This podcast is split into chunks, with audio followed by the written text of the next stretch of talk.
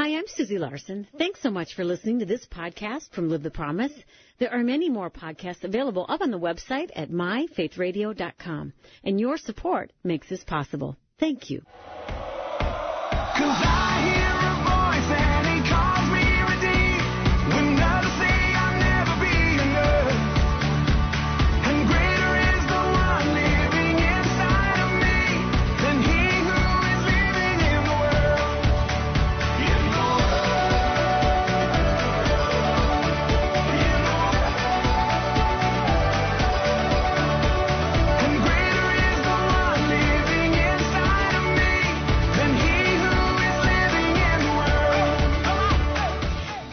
Afternoon. Thanks so much for tuning in today. I'm Susie Larson, and this is Live the Promise, and we are here to help you engage in a strong and active walk of faith. A very happy Friday to you, and I'm so grateful you're listening today. So here's my question, and I pray it's a thought provoking one for you. Do you ever find yourself sensing that there's actually more to this life than meets the eye? Actually, more going on in the spiritual realm than you can even imagine? And maybe it's the spectacular sunset that makes you look up, or maybe a kind act from a stranger that makes you wonder if God's more involved in your story than you realize, or maybe just one of those random aha moments that makes you feel like, you know what, this world is bigger than I realized. God's more intimately involved than I ever thought. Well, my guest today is Sheridan Voisey, and he's going to help us look and cultivate even a listening ear, and I would say kind of a leaned in posture so that we can pay attention to those divine moments. If you listen often enough, you know my life verse is Psalm 116.9, and it goes like this. And so I walk in the Lord's presence as I live here on earth more than anything because there's nothing like his presence. The scripture says it's in his presence the fullness of joy is found. And I want nothing more than to be aware of his presence, to walk in step with him, to respond to the nudge of the Spirit in the quickest moment possible. Uh, I pray that for myself and I pray that for you. Well, Sheridan Voisey has written a beautiful book titled Unseen Footprints Encountering the Divine Along the Journey of Life. Got three copies to get into your hands today. Not taking calls, but you can email to get in on the drawing if you want. If you want to start off with an email, here it's my email address, Susie at myfaithradio.com. Put your name in the subject line. Don't forget your mailing address, and your name will go in the drawing. Let me uh, read an excerpt from Sheridan's book before I get him on the show. He writes this. I wonder how many unseen realities lie beneath the surface of our lives. Most of us have days when we sense that a world of vivid color is out there, but it remains shrouded from us. But through the brush with serendipity, the unexpected surprise, the veil lifts for a moment, and we glimpse the vibrancy of that other world. In that moment, we sense something bigger than us has been encountered, perhaps someone bigger than us. What if coincidences weren't so coincidental? What if serendipitous experiences had been actually arranged just for us? What if unseen footprints walked before us, behind us, and beside us? Doesn't that those questions just excite you? Ah, boy, they stir up faith in me. Let me tell you about my guest. We'll get him on the show. Sheridan Voisey is a writer, interna- international speaker, and broadcaster on faith and spirituality. His books include Resurrection Year and the award-winning Unseen Footprints, which we're talking about today. You can find him on the web at SheridanVoisey.com. Dear Sheridan, dear friend, welcome back to the program. Oh, it's always good to be with you, Susie. I always so enjoy doing this show and look forward to it every week. So, yeah.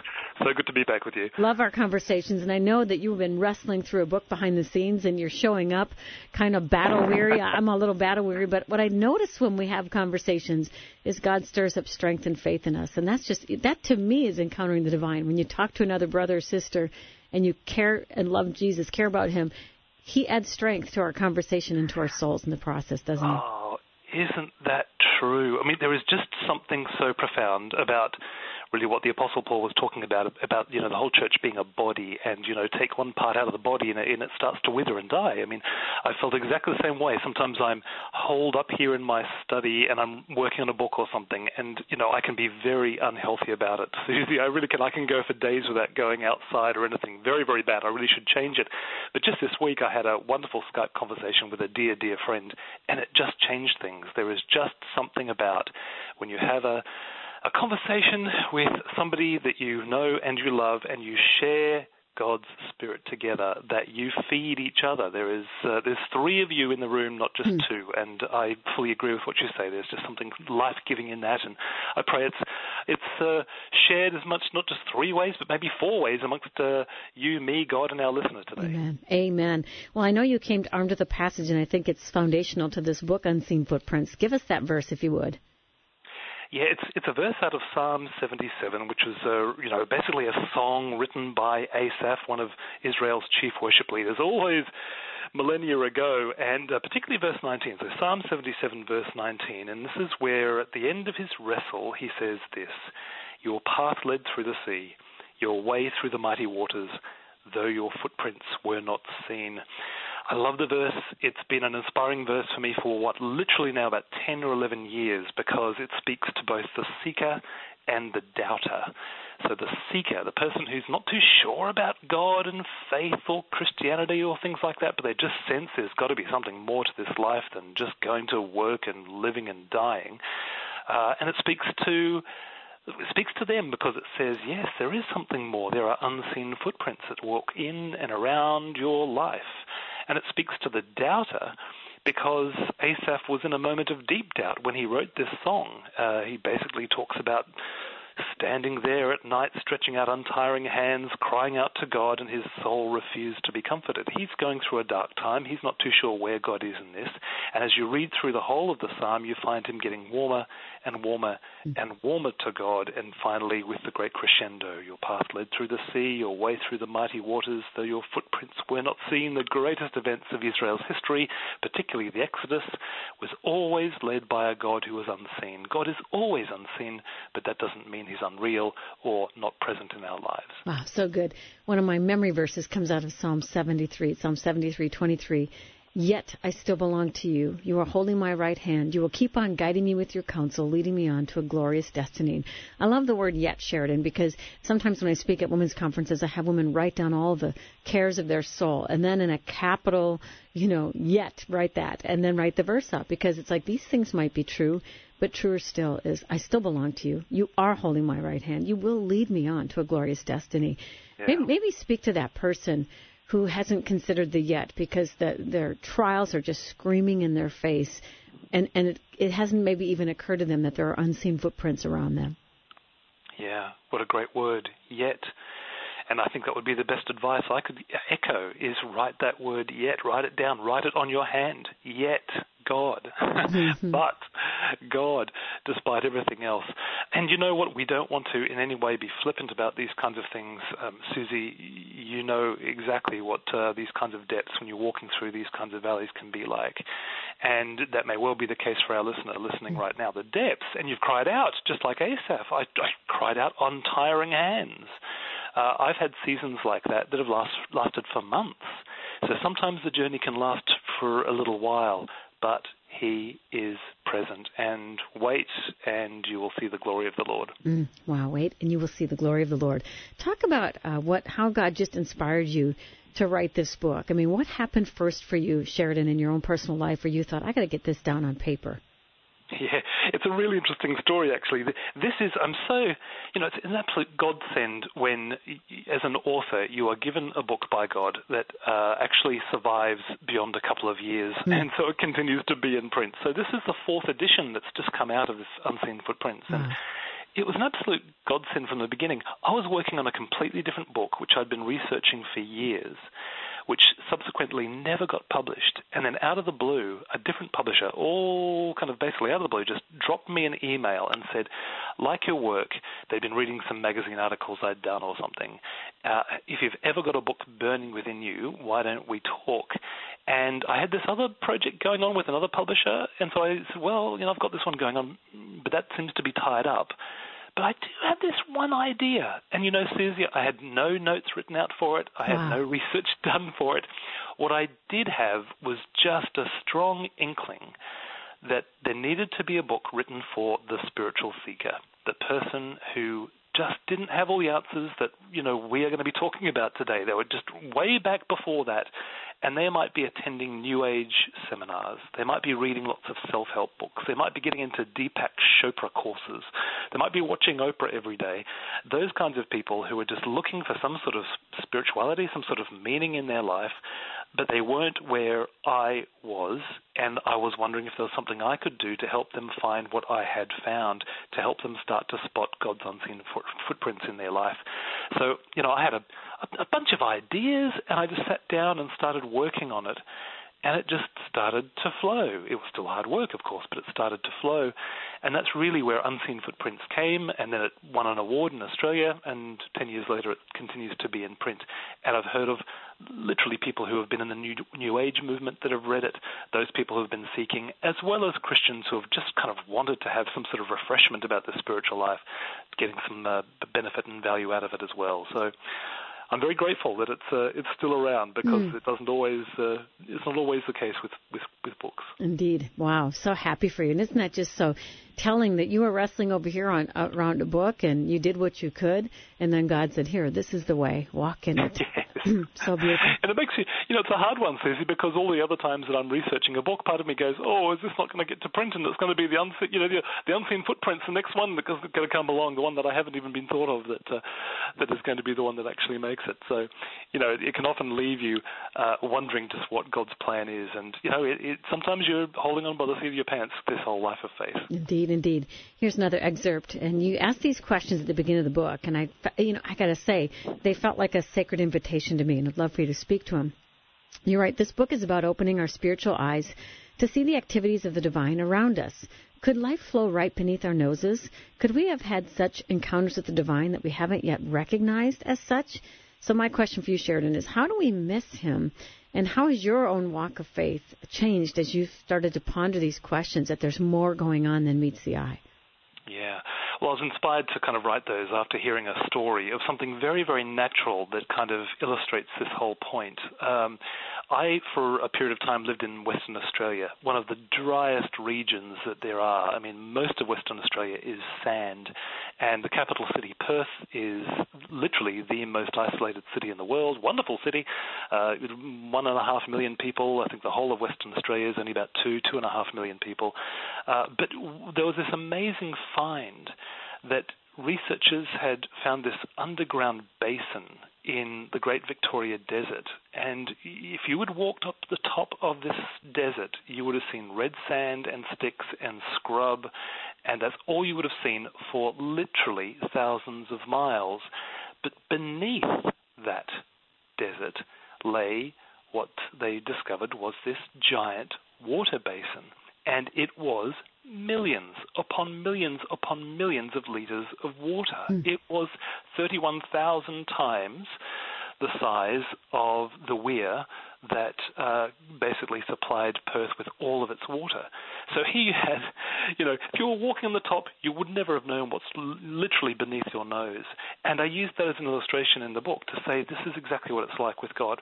We can be walking along the world, you know, walking along in the world and walking through our lives, and we see only the surface. Right beneath our noses, right around us, God's unseen footprints lie.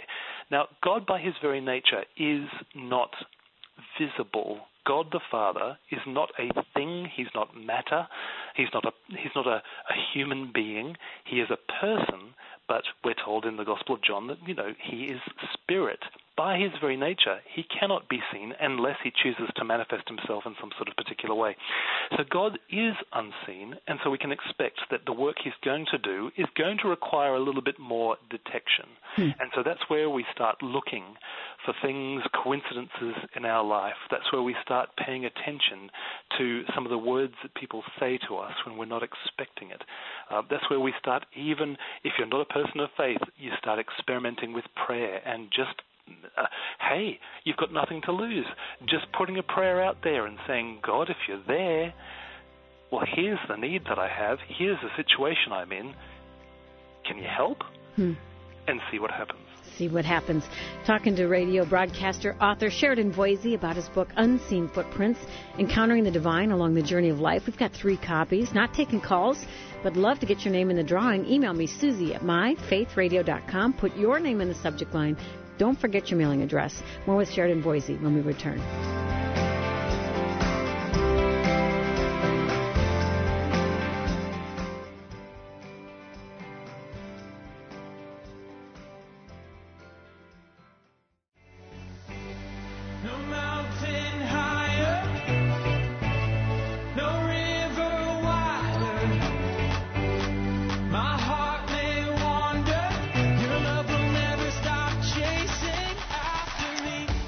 Believe that? That Jesus is chasing after you? Do you believe that goodness and mercy follow you all the days of your life and you'll dwell in his house forever if you're in Christ Jesus?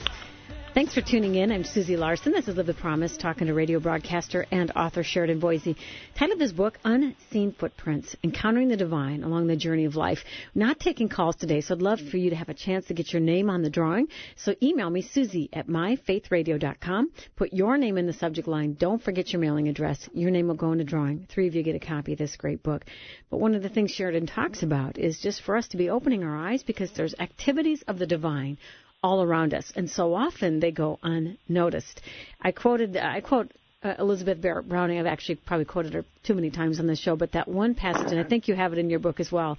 But she says, "Earth is crammed with heaven, every common bush afire with God. Only he who sees takes off his shoes. The rest just sit around and pluck blackberries." And that is such a visual, isn't it, Sheridan, of how people race right by those sacred moments. How do you cultivate a lifestyle that compels you to notice and then take off your shoes. Yes, the taking off the shoes, I think, is the first part, isn't it? Yeah. I mean, we hear that, and we, of course, go back to the experience that Moses had when he saw the burning bush and he was called by God out of the burning bush to take off his shoes because this was holy ground. But you know what? I think uh, for those of us who you know are starting to think through spiritual things and may not be a person of faith yet, but just wondering, I think part of it is taking off your shoes and slowing down, and actually just taking time to attend to the natural world. I think there is something so powerful about attending to nature, fauna, and flora, uh, to actually see the animal world, to see uh, flowers, to smell the scents, to just take some time to slow down and do all these things. You know, when Jesus gave his famous Sermon on the Mount, and he was talking to a, a bunch of people who weren't too sure where their food was coming from the next day and weren't too sure about where, what they were going to eat or drink or what they were going to wear. He said, Don't worry about these things. Trust in your Father to provide them for you. Look at the natural world and see how God provides for it. Look at the way that He clothes the, the fields with all the flowers and look at the way he provides for the birds with uh, all of the food that they need. And so there is a sense in which if we just take time to simply start with nature and look at the wonder of it, we will start to we will start to spot God's presence echoed in it, reflected through it, and indeed, I believe God's unseen footprints around it. Mm. There's a psalm, I'm probably not going to get it exactly right, but it says something like, he binds up the brokenhearted, heals up their wounds. He put the stars in place and called them each by name. And that juxtaposition of the intimacy with which he attends to our wounds and then the majesty of putting the stars in place is so fantastic to me. And Sheridan, uh, you know, we hear stories of, of certain religions where people worship creation, where they worship the sun and they worship the stars. And I think as Christians, you hear that and you almost throw the baby out with the bathwater, going, I don't want to behold these things in nature because I don't even want to seem like I'm doing that. But Earth, you know, Earth is is crammed with heaven. I mean, yeah. heavens display the glory of God on earth. So speak to that that we can stop and gasp at a flower or notice the sunset, and it can compel us to worship versus worshiping the creation. Oh, I mean, well, right now, you know, the Earth is spinning at a thousand miles an hour, and the moon is spinning around us at 2600 mile, 2600 miles an hour. And then we are spinning around the sun together at I think it's 230,000 miles an hour. And then that sun is one of literally 200 million other suns in the Milky Way and trillions of other planets in just our galaxy. Mm. and that galaxy is one of literally at least 100 billion other galaxies in the universe that are all flying at a million miles an hour in all sorts of directions as the universe kind of spreads out like an oil slick. Now, I find that absolutely awe inspiring and gobsmacking. Now, here's the really interesting thing the scientists who know all about this, they all talk about the whole of this universe, everything in it, including us sitting here and having this conversation, really relying on six numbers for us to be here living, speaking, talking, and listening to the radio. Six numbers. One of those numbers is the strength of gravity. If gravity was literally just a notch or two stronger or a notch or two weaker, everything would literally dissolve within a millisecond. Hmm. Now, six numbers lots of people, both people of faith and people that aren't of faith. I think of Paul Davies, who's not a Christian, who's a scientist, who's look at, looked at these six numbers and he's started to wonder, indeed, whether in fact there is a, a grand designer behind the whole thing because it is so perfectly, intricately, finely tuned for life. That is one of the whispers of God. That is one of the, the ways that we can see His presence, His unseen footprints, as you as, as you like, uh, in the world that we, the very fact we're here, and the very fact that this whole amazing swirling series of carousels of galaxies that's just twirling around the universe doesn't collide into each other and doesn't go crazy or just dissolve into matter just at the blink of an eye is because it's held together by the very hand of God. And as Proverbs 8 talks about, it's designed by the wisdom of God. All of that is something to take notice of. So how do you? We've got about two minutes before our hard bottom of the hour break, Sheridan. But how do you do that? How do you walk out in your daily life with all the demands on your shoulders? How do you cultivate moments where you look up, look out?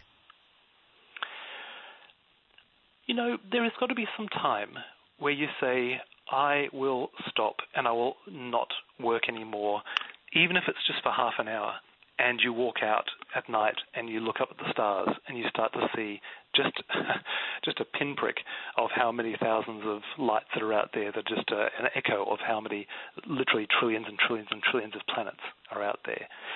We the, the greatest problem that we have in modern society is that we just have a 24-hour culture and yes, we try and get our seven hours of regular hours of sleep a night, but we are go, go, go all the time, whether it's been dropping off the kids or picking them up or taking them off to band practice or extracurricular activities, or whether we're squeezing every single minute out of the day to try and make another deal or make another sale there has got to be a moment that we stop. And I, I really do believe, Susie, that this is one of the reasons why that God, in His wisdom, you know, way back all those thousands of years ago, when He was uh, giving Moses the Ten Commandments, he put in that one day of rest to stop.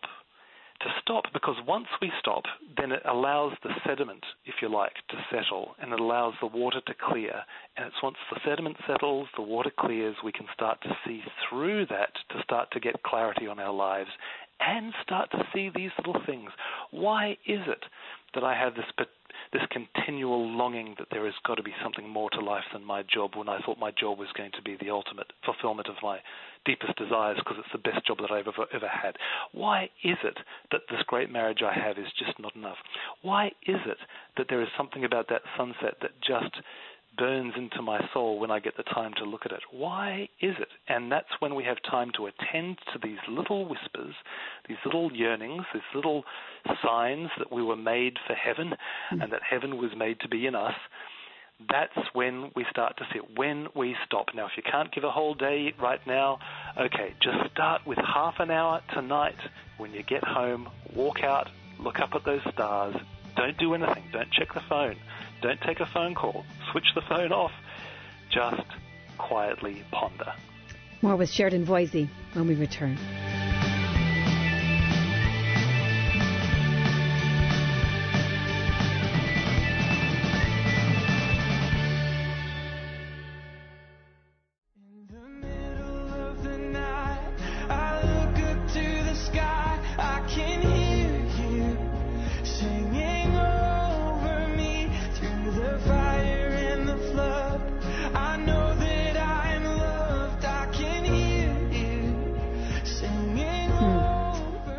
Song today. Thanks for tuning in. I'm Susie Larson. This is Live the Promise, talking with Sheridan Voisey about his book, Unseen Footprints Encountering the Divine Along the Journey of Life. Have you done that before where you just look up into the sky or you look out on a lake or you watch a child play and God just quickens your heart and He, he says, yeah, I'm in this. I've got something for you here. Don't you love that? Well, Sheridan says God is at work in ways we can't even fathom, and, and He's more often speaking to us than we even realize. But we need to cultivate a listening life, a watching life, a noticing life. Well, the title of his book is Unseen Footprints Encountering the Divine Along the Journey of Life. Would love to get a copy into your hands. We've got three copies to give away. Let's do this. We're not taking calls today, so email me, Susie at myfaithradio.com. Put your name in the subject line. Include your mailing address in the body of the email your name will go in a drawing. Three of you get a copy of this great book. Let's talk for a moment about pain and seeing and hearing God in the pain because pain is so painful. Did I just say the obvious thing? But I got I got to read this excerpt from your book, Sheridan. You said pain grips us by the shoulders, looks us straight in the eye, and screams, "You cannot ignore me. You must deal with the questions I'm raising." And then you further write, "Yes, the world's greatest treasures, masterpieces, and breakthroughs are birthed when someone stares back into the face of pain, submits to its interrogation, and then addresses its desperate questions." Say more, if you would. Yeah, well, I mean, the, the, last thing is kind of key there that we actually do face it. Uh, there's a great line from Linus, one of the great Peanuts characters, mm-hmm. that he said, "No problem is so big or complicated that it cannot be run away from." Mm-hmm. mm-hmm. and I think you know, so often we do that. And you know, I think this goes back to what we were talking about before the break, Susie. That you know, half the reason why we don't spot God's unseen footprints in our lives is because we're just so distracted. But actually, sometimes the distraction is purposeful, right? I mean, you know, we might want to. Yeah, there is so much spiritual longing out there. I see it everywhere we go. You just spend a bit of time going through the shopping center, and you will find that it's so often a, a it's the new cathedral. We go to the shopping center to go and buy a new us, to go and buy a new identity, to feel better about ourselves. We call it retail therapy. Now, actually, that's distraction.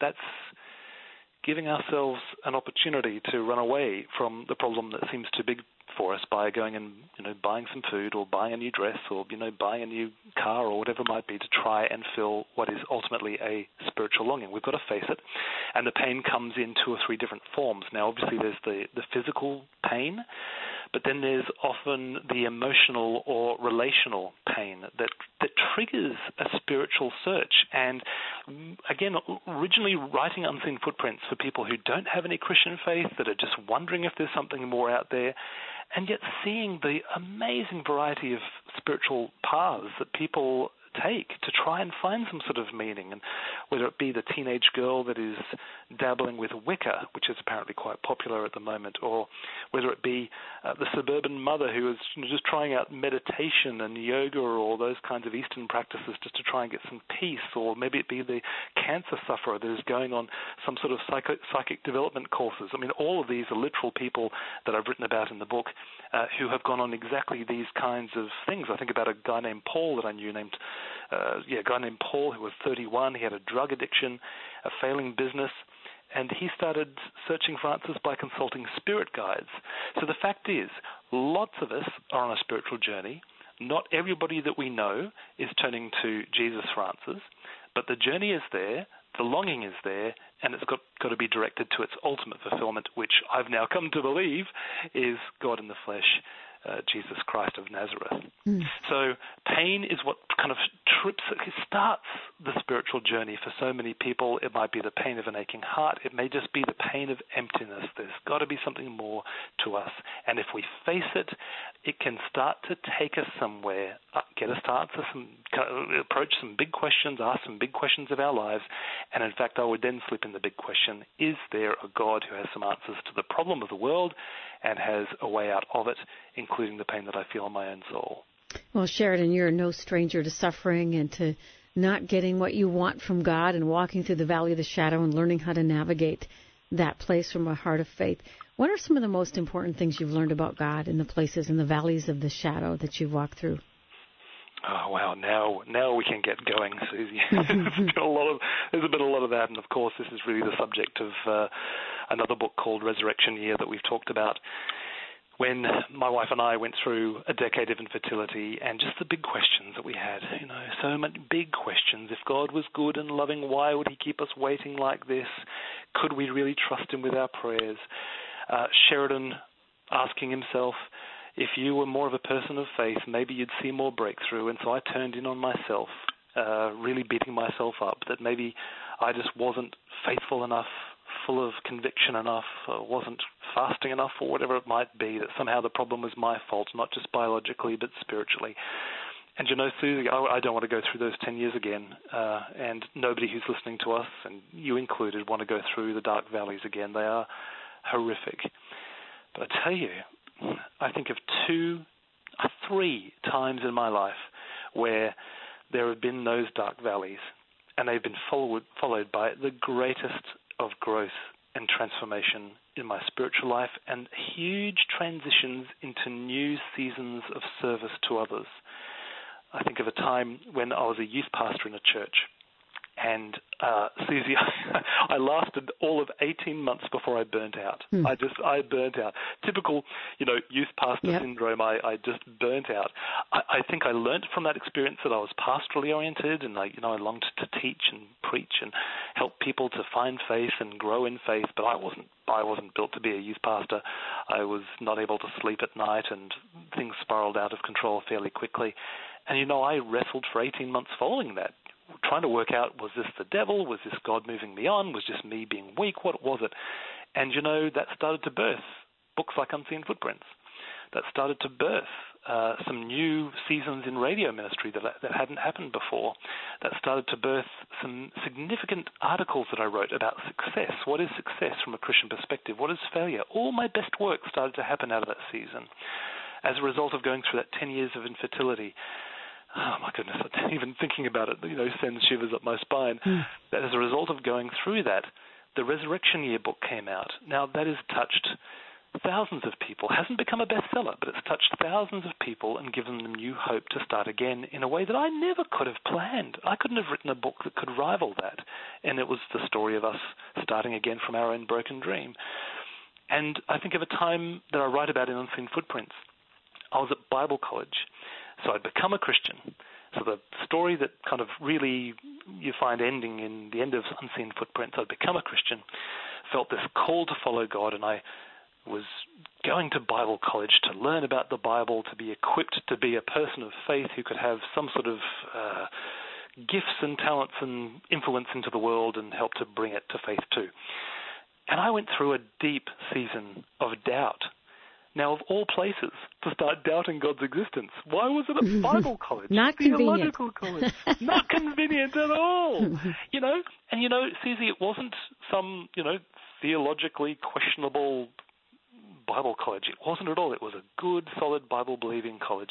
I was around good, faith filled people. But I think I just read so many different interpretations of verses, and I read so many different commentaries. I started to wonder whether anybody had the truth about anything anymore. And I think that season of doubt lasted about three months, and it was dark, really, really dark during that time. And then I went out to a park on the Brisbane River, a little park called South Bank, and I I had I'd tried to pray before, but then I'd stopped, and I just I had nothing left in me. And I went out and I took a notepad, a pen, and my Bible, and I thought I'm just going to sit here and wait for God to do something. And I flicked open to Psalm 77, the psalm that uh, we started the show on, and I started reading the words of Asaph. I cried out to God to help me. I cried out to God to hear me. When I was in distress, I sought the Lord. At night, I stretched out untiring hands, and my soul refused to be comforted. And I thought, that's me. That's me. I could feel the resonance in my own soul. Asaph goes on to say, You kept my eyes from closing, and I'd been suffering from insomnia. I was too troubled to speak. I thought about the former days, the long, the years of long ago, when I remembered my songs in the night, my heart mused and my spirit inquired after that. And I remembered too the days when my love for God had been so passionate and my faith had been so vibrant. And then I was wondering, yeah, where had it all gone? And then Asaph starts asking some questions of himself. He says, Will the Lord reject forever? Has his unfailing love vanished? Has God forgotten to be merciful? He asks these questions, and of course, when he follows it through to the end, Ultimately, the answer is no. Of course, the Lord won't reject forever. His unfailing love hasn't vanished. God hasn't forgotten to be merciful. He can't forget anything. And that's when you start seeing the turn of uh, tone in Asaph's song. And he starts to say, your ways, O God, are holy. What God is so great as our God? You are the God who performs miracles. You displayed your power among the people. And what he basically does is he remembers the greatest event in Israel's history, which is the Exodus, when probably about two million people were freed from Egyptian slavery and taken on a journey that ultimately ended to in the promised land and them taking into the, this brand new life with God. And basically, Asaph just remembers the things that he could remember of God's presence in his life, the times where he knew that he knew that he knew that God was there, and for him that was the Exodus. He goes back to that event. And so I started to do the same thing with that notepad. I started writing down all the times that I knew that I knew that I knew that God had been present in my life when I became a Christian, when I had that un- uncanny coincidence in my life when those people said exactly the right thing that I really needed to hear at that time, and I started writing those all down in that notepad. And you know, I walked out of that park that night, Susie, feeling as if God's hand was on my shoulder, that mm. He was present again, because I'd gone back and I'd kind of grounded it in what I knew that I knew that I knew, that God doesn't change, and that He had been present in my life, and He was the proof, and I would walk on trusting that He still was. And indeed, that's when things changed for me. I feel like you've just given me a cup of cold water, and I know plenty uh, friends listening today feel the same way. Just your ministry of of your own journey and the truth that came out of that, and and you make such a good point, Sheridan. Uh, when God, you know, when pain screams and shouts at us, we want to remember the days of long ago. But so often, as you say, that's a narrow path, a narrow place, a narrow channel that takes us to a spacious place. There is no way around it. We have to go through it. And somehow in those places, we have to say, is God still good here? Will He fulfill His promise to sustain me? Um, but I don't you feel at times, Sheridan, because we long for the days long ago, we try to take shortcuts um, from that place and we short circuit our spiritual growth. Yes, I think you're right. I think we can take shortcuts. I think we can want to kind of push God along a bit, um, kind of do the Moses thing and kind of try and make things happen, right? Abraham make try and things happen mm-hmm. on our own or of our own bat rather than kind of waiting on God. Now, th- there is a paradox here, isn't there? We are not called only to be uh, just people who are quietly sitting in our room waiting for God to act. We are called to be actively waiting. And again, I think of Jesus' words where he says, Ask and it will be given to you, and seek and you will find, and knock and the door will be open to you. There is a active waiting where in the present moment where we are wrestling and we are waiting God, for God to come through, we do still move forward and we, we knock on some doors and it might be medical doors or it might be spiritual doors. We start talking to some uh, Christian counselors or we t- talk to our pastor or whatever it might be. Start having some deep, vulnerable conversations with people that we know we can trust with what we uh, we share with them. Um, we keep on moving forward. We do knock on doors, but we don't shortcut. We don't try and push. We don't try and cajole. We don't try and manipulate. We are still waiting for God. And in the midst of this, if we can just hold this in our minds and our hearts today, in the midst of all this, nothing that you're feeling right now is going to be wasted. All of it will be recycled by the hand of God into something so rich and something so surprising that you will look back in the years to come. And it may well be years, I wish it was sooner, but it may well be sooner than that, but it could well be a little while. But you'll be look, able to look back and go, I may not have all the answers. I may not know why God kept us waiting. I may not know why He didn't come through in the way that I was hoping He would come through.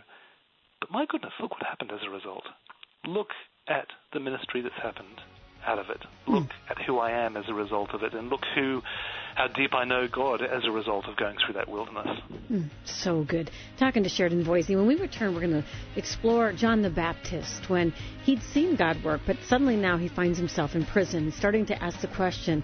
And he sends his guys to go ask Jesus, "Are you who you say you are?" Even though he saw the Holy Spirit, he saw the smile of heaven on Jesus. Maybe you're there where you're feeling like, I know I've seen things, but I'm doubting what I've seen. And, and then God invites us, remember in the darkness what I told you in the light. We're going to see what we can learn from John the Baptist's story and wrap up our conversation with Sheridan when we return.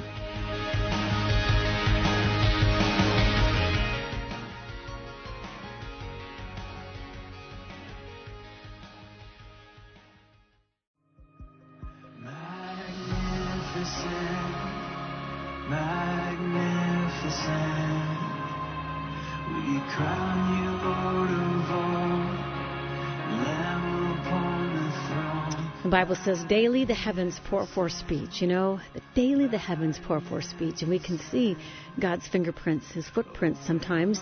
Sometimes we can't. But that's why we need to slow down, stop our striving, and better know that He is God because He is speaking, He is moving, He's intervening. I think He's even leading us when we're unaware. And talking to Sheridan Voisey today, he's got a beautiful book titled Unseen Footprints Encountering the Divine Along the Journey of Life. It's in its fourth reprint, which is pretty amazing. We've got three copies to give away today. Email me, Susie at myfaithradio.com. Put your name in the subject line. Don't forget your mailing address in the email. Your name will go in a drawing, and three of you will get a copy. It'll show up in your mailbox. We don't. We get so many emails. I'm not able to respond to everyone. So you won't get a reply. You'll just find the book in your mailbox. I hope it's you.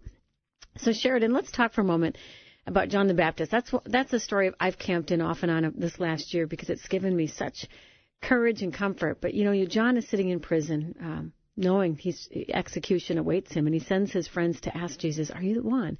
And Jesus, it seems he responds with compassion and conviction to say, it might paraphrase, but you know, you've seen the, the blind see and the lame walk, and uh, and then he further says, you know, that he's performing miracles, and then he says, "Blessed are you who are not offended by me." And for me, the Lord just really drew three points out. Remember what you've seen, right? And, and, and remember that and don't forget. Believe now, even though you cannot see, that I'm still working and then guard and keep your heart free. Those are my three things because it is tempting when it seems the heavens have closed over me and everybody else seems to be skating through life to to get disillusioned with God and then to doubt what you've once seen and heard. So maybe speak to that if you would. You know, we normally think of doubt as a bad thing. And we've got some good biblical reasons to do that because, you know, forever through the Gospels, you know, Jesus is chiding the disciples about their doubt, about their lack of faith. But really that's talking about, you know, you don't you don't trust me. You've got me right in front of you and you don't trust me. Philosophically, doubt is not a bad thing. As such, it, it, it, it can actually be a very good thing. If I'm in error, I want to doubt my error so I can find truth. Doubt is really a hallway between two rooms. And if we move from one room to the other, we're going to have to go through doubt to, to get there. And I want to move from error to truth.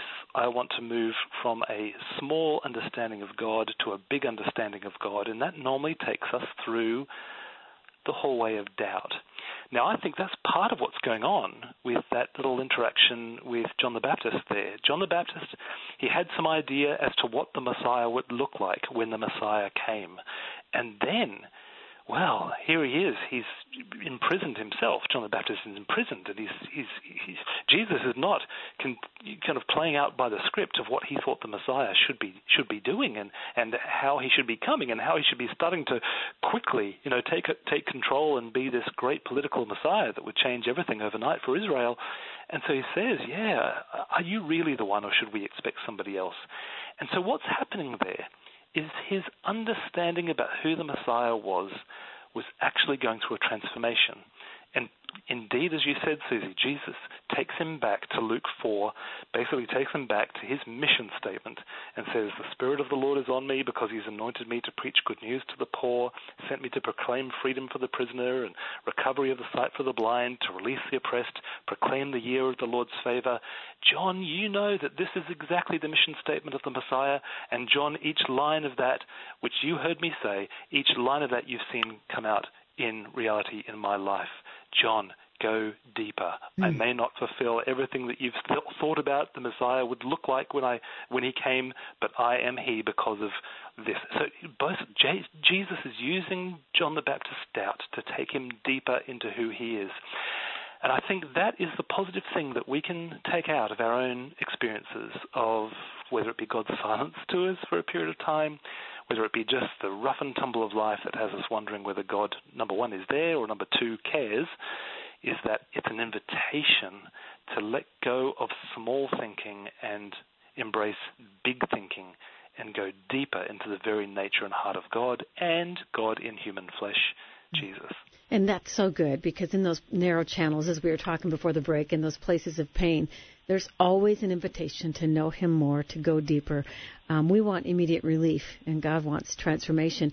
Maybe make the distinction, if you would, between lament and offense, because Jesus says, blessed are those who are not offended by me, and and He can handle our lament and our questions. But I, I, I, you know, I have enough of a fear of God to be careful not to cross over to this flippant. I'm so mad at God right now. To me, just because I, you know, He's the star-breathing God. I, I would love for you just to make that distinction, if you would. Yeah, I've explored that in the last book we were kind of talking together about resilience. Uh, that, that this is new to me. I have to say, Susie, this is whole this whole thing is new to me. I have not uh, been in churches that have really focused much on lament, and yet there are numerous psalms throughout the the whole of the Psalter that are lament psalms, and some of them are really quite quite blatant, you know. But the, the classic line is, God, why? Where, oh God, are you? You know, why do you wait? Why do you wait to move? And you know, I think that might be a really good guide for us to move along in the biblically allowed language of lament that is able to honestly say to God, God, I just don't get it. I do not get why you're not coming through right now. I don't understand why you don't move faster and not move into, as you were talking about, the offense, where there is this, this self-focused sense of I am the one in charge here, and God, you'll sit down and take a, a listen to me and take a note out of my book. That's when we've completely moved over the line. And you know what? I think the guidance is to take one of those lament psalms, and uh, if you do a, a you know, a search in a concordance, you'll find them easily. Take one of those lament psalms and use that as your prayer. Let that guide your words. Let that take the emotions and the questions that you have and give words to them. Sometimes words that you didn't even realize you had or wanted to speak. That's the amazing thing about the Psalms is they can they can breathe out emotions and feelings and questions and doubts that we didn't even have the words for. Yeah. Can provide those words, take them up, and become our prayer for us. I think that can be a really good thing. So it gets it out of our soul, gets it out before the heart of God, gets it before His eyes, uh, he can see it anyway, but it simply gets it out before us in an honest way before him. And it seems that with lament, your heart is still turned towards God. Your heart is still receptive and open to God. Where offense is you've turned away, you you shut your heart down, and so you won't hear Him or see Him in the way that you would if you kept your heart open towards Him, right? Yeah, that's great. Yeah, I think that's a really good definition. When you, your heart goes cold, and you know, uh, we, have, we probably all had our cold-hearted moments. Mm-hmm. My wife, uh, after going through our journey of infertility, you know, she was a bit cold there toward God. There was never a time that she was basically telling God off or anything like that, but she was feeling pretty cold there towards God for really what would be three or four years, I'd say, and she's warmed up again mm. now. And you know that that's the thing is it's just staying in the room. It's just staying in His presence. You may be staying there gritting your teeth. You may be staying there with a whole bunch of doubts, but you are staying in the room. Merryn and I have. Uh, a little thing we have tried to bring into our marriage when we're having a an argument is we stay sitting on the couch because normally one or both of us wants to leave the room and go and shut ourselves in a bedroom or something. If we just stay on the couch having the conversation as difficult as it is and just stay present, we will work it through and we will grow deeper together in our marriage. I think the exactly same thing works out with our relationship with God. So if you're tempted to be offended, stay in the room, keep yourself in his presence. He can handle your questions. This has been so fantastic. Would you pray for that person for whom it feels the sky has shut up and, and Jesus has been silent, that they need a fresh glimpse of glory? Would you pray for them? Lord, thank you that you hear our prayer, even if we're not too sure you're listening. Mm. You do. Every one of them is listened to, every one of them is cherished. Uh, Lord, your word says you count every hair on our head. You basically bottle every tear that we shed. And sometimes we can't see it, we can't feel it. But Lord, we stand out in faith and we say we believe that. And so I pray for my brother, my sister who's listening now and is wrestling through this dark moment. And I ask, Lord, that you would work powerfully in their lives and in this moment, that you would bring them to a deeper sense of who you are and what you're about to do in their lives. Mm. And I pray, Lord, that there would be a great sense of freedom and liberation that comes in the days to come as they walk through the valley with you and later on are able to look back and say, my goodness, it mm. didn't work out the way I was expecting, but look at what happened as a result. Look at who I am. Look at how, who I know God to be. Things have changed because God was faithful. In Jesus' name, amen. Hope you were encouraged as I was today, and I'll meet you back here next time.